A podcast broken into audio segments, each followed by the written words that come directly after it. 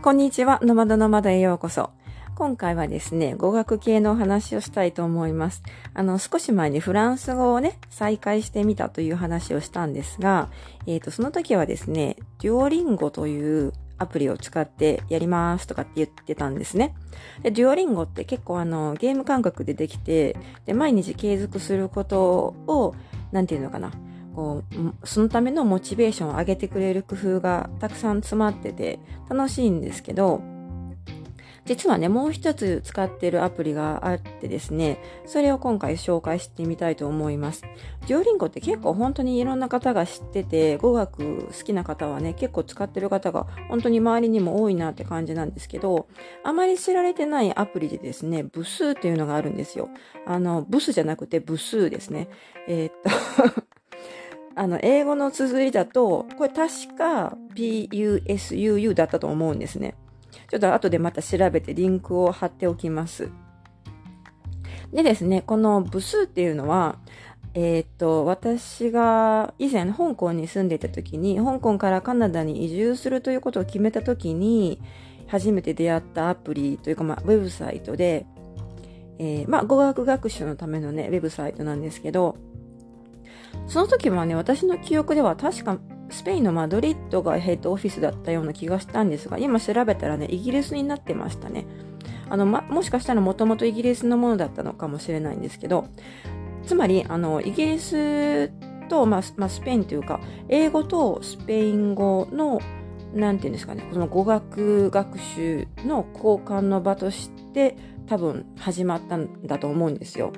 その原点がそこに、原点はそこにあると思うんですね。で、その他にも、えー、英語とスペイン語以外にもフランス語とかドイツ語とか日本語とかも確かあってですね結構少しずつ拡大されていっているはずなんです。で私はその部数っていうのを初めて使ってみてその時もあのケベックに引っ越すことが決まったのでフランス語を勉強しようと思ってそのウェブサイトにたどり着いたんですけどえっ、ー、とねその時は確かねえトルコ語とかもあったんですね。トルコ語、ロシア語とかもあったと思いますね。トルコ語は、あの、ちょっとかじったことがあるので、その部数を使ってね、ちらっと、あの、勉強しかけたことがあるので、はっきり記憶してるんですが、結構、まあ、マイナーな言葉も扱ってるのかな、みたいな感じ、印象を持ってます。ただ、やっぱりね、その英語とスペイン語が、えっ、ー、と、元にあるので、その英語とスペイン語のそれぞれの訳っていうのは割と正しいんですけど その他の言語に至ってはたまに間違いとかがあったりして、まあこれはデュオリンゴにもあると思うんですけどね。まあ無料だしね、そこまで文句は言いませんけど、あのなんかこれちょっと役が変だよねとかね、あの、これなんか本当に、ま、合ってんのかなみたいな、そういうところ疑問が出ることもあります。それは多分、英語とスペイン語がその一番最初の原点にあって、で、他の言語に、とリンクさせるときに、どちらかの言語を、そう、えっ、ー、と、こう、なんていうんですかね。その、どちらかの、スペイン語がイイギリスの英語の、を踏み台にしてっていうんですかね。その、そこを経由して、通翻訳してるっていう感じがあるんですね。だから多分不自然になるところがあったりするんだと思うんですけど、ちょっと言ってることがわからないですよね。あの、よくね、海外、海外旅行に行くと、あの、通貨をね、外貨をね、両替しに行くことがあると思うんですが、例えばまあ、あの、メキシコに行って、メキシコペソに両替するときに、アメリカドルとメキシコペソだと割とスムーズに両替してくれるんです両替してくれてレートもいいんだけどカナダドルを持っていてメキシコペソに両替してくださいっていうと一旦アメリカドルにあの換算してそれからメキシコペソに換算あのなる交換するのでちょっとねそそこであの二重に手数料が取られるみたいな感じになるんですよね。あまあそんな感じ？って言ってわかりますかね？だからスペイン語から例えば中国語にスペイン語を話者が中国語を勉強しようとするとスペイン語をまず英語に訳してその英語をさらに中国語に訳すみたいなそういう作業が入ってるんじゃないかなみたいな風にちょっとうがって考えてます。だからね翻訳が完璧でないところはあるんですが、まあ無料でね、結構使い勝手がいいので、あの、重宝して、っていうかまあその翻訳間違いなんかもちょっとうふふって笑いながら 楽しみながら、あの、やってみるぐらいの気持ちで取り組むならちょうどいいかなというふうに思います。で、部数の何がいいかっていうと、部数っていうのは結局コミュニケーションツールなんですね。です。何がどうどういいのかっていうと、えー、っと、その、お互いに、えー、自分が得意な言語と学んでる言語があるわけじゃないですか。その全てのユーザーさんにとって。私だったら日本語は得意だし、まあ、英語はまあまあわかる程度なんですが、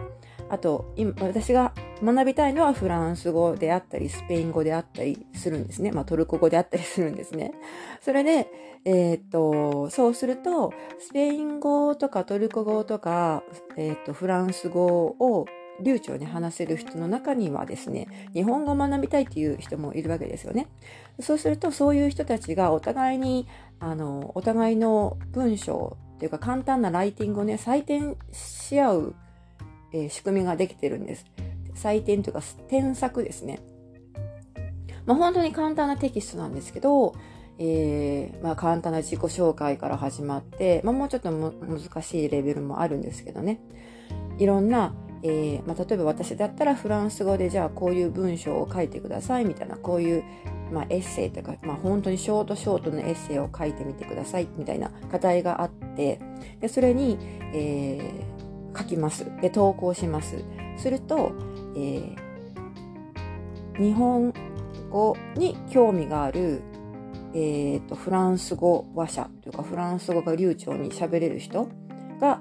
私のフランス語のテキストを採点してくれるんです。採点じゃないですね。しつこいですね。添削です。添削してくれるんですね。直してくれるんですよ。ここはなんか変だとか、あの、よくできましたとかね。これはかなりいい機能だなと思ってて、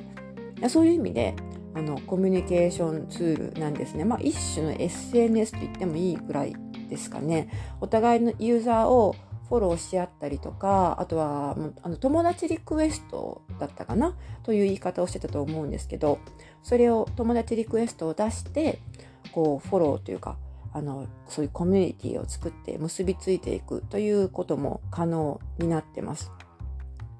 でですね、その自分がこういう風な文章を書いたので、添削してくださいっていう風にリクエストを出すこともできるんですよ。そのネイティブか、あるいはまあ、準ネイティブみたいな方にですね、私こんなん書いたんで、えー、ちょっと見てくださいみたいなね、リクエストを送ることができます。だから割とね、書きっぱなしで放置されることがなくてですね。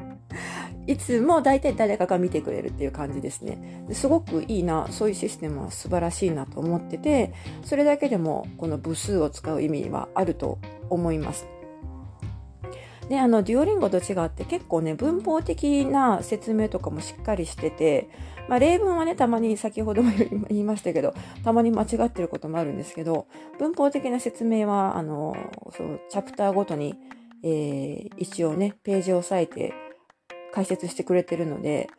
まあ、ちょっと初めて挑戦する言語でも割ともしかしたら取り組みやすいかもしれないですね。デュオリンゴはね、初めて挑戦する言語に関しては、ちょっとやっぱり難しいかなというところはあって、あの、そういう意味では部数の方が、初歩の初歩を学ぶには部数の方がいいかもしれないなと思ってます。まあ、先ほどね、あのそのライティングの添削をリクエストできるっていうふうに言ったんですけど、もちろん逆にリクエストされることもあるんですよ。結構ね、私もあの、最近触ってなくて、そのフランス語をね、再開しますって言ってからまた始めたので、リクエストが、気がついたらリクエストがものすごく来てて びっくりしたんですけど あの、まあ、そういう楽しみ方もできるかな、みたいなはい。あの、誰かの非日本人の方が書いた日本語をね、添削してあげるっていう、そういう楽しみもあるので、まあ、使ってて楽しい、えー、アプリです。はい。ただまあちょっとね、あの、たまに、あの、バグが出たり、やっぱり作動がね、スピードが遅くなったりすることもあるんですけど、まあそこは、まあどのアプリも一緒だということで、はい。もし興味があれば使ってみてください。この部数という名前がね、日本人にとっては結構インパクトがあるので、この話をすると大抵の方は名前すぐに覚えてくれるんですけど、あの、ちょっとリンクを探して貼っておきたいと思います。はい。私も使ってるので、まあ、もし見つ見つかったらというか 見かけたらですね、友達リクエストを送ってください。はい。というわけで今回は、えー、部数の紹介をしてみました。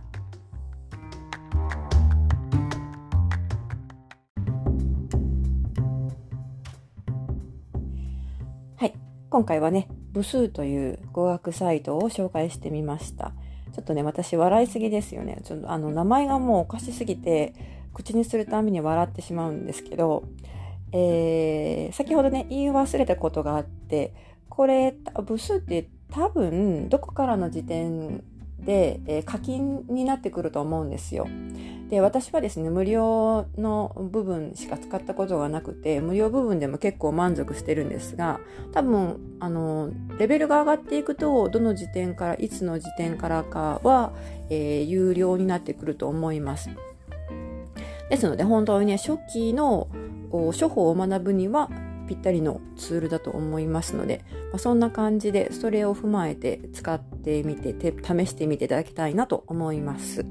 はい。というわけで今回はここまでになります。最後までお付き合いいただきありがとうございました。また次回お楽しみに。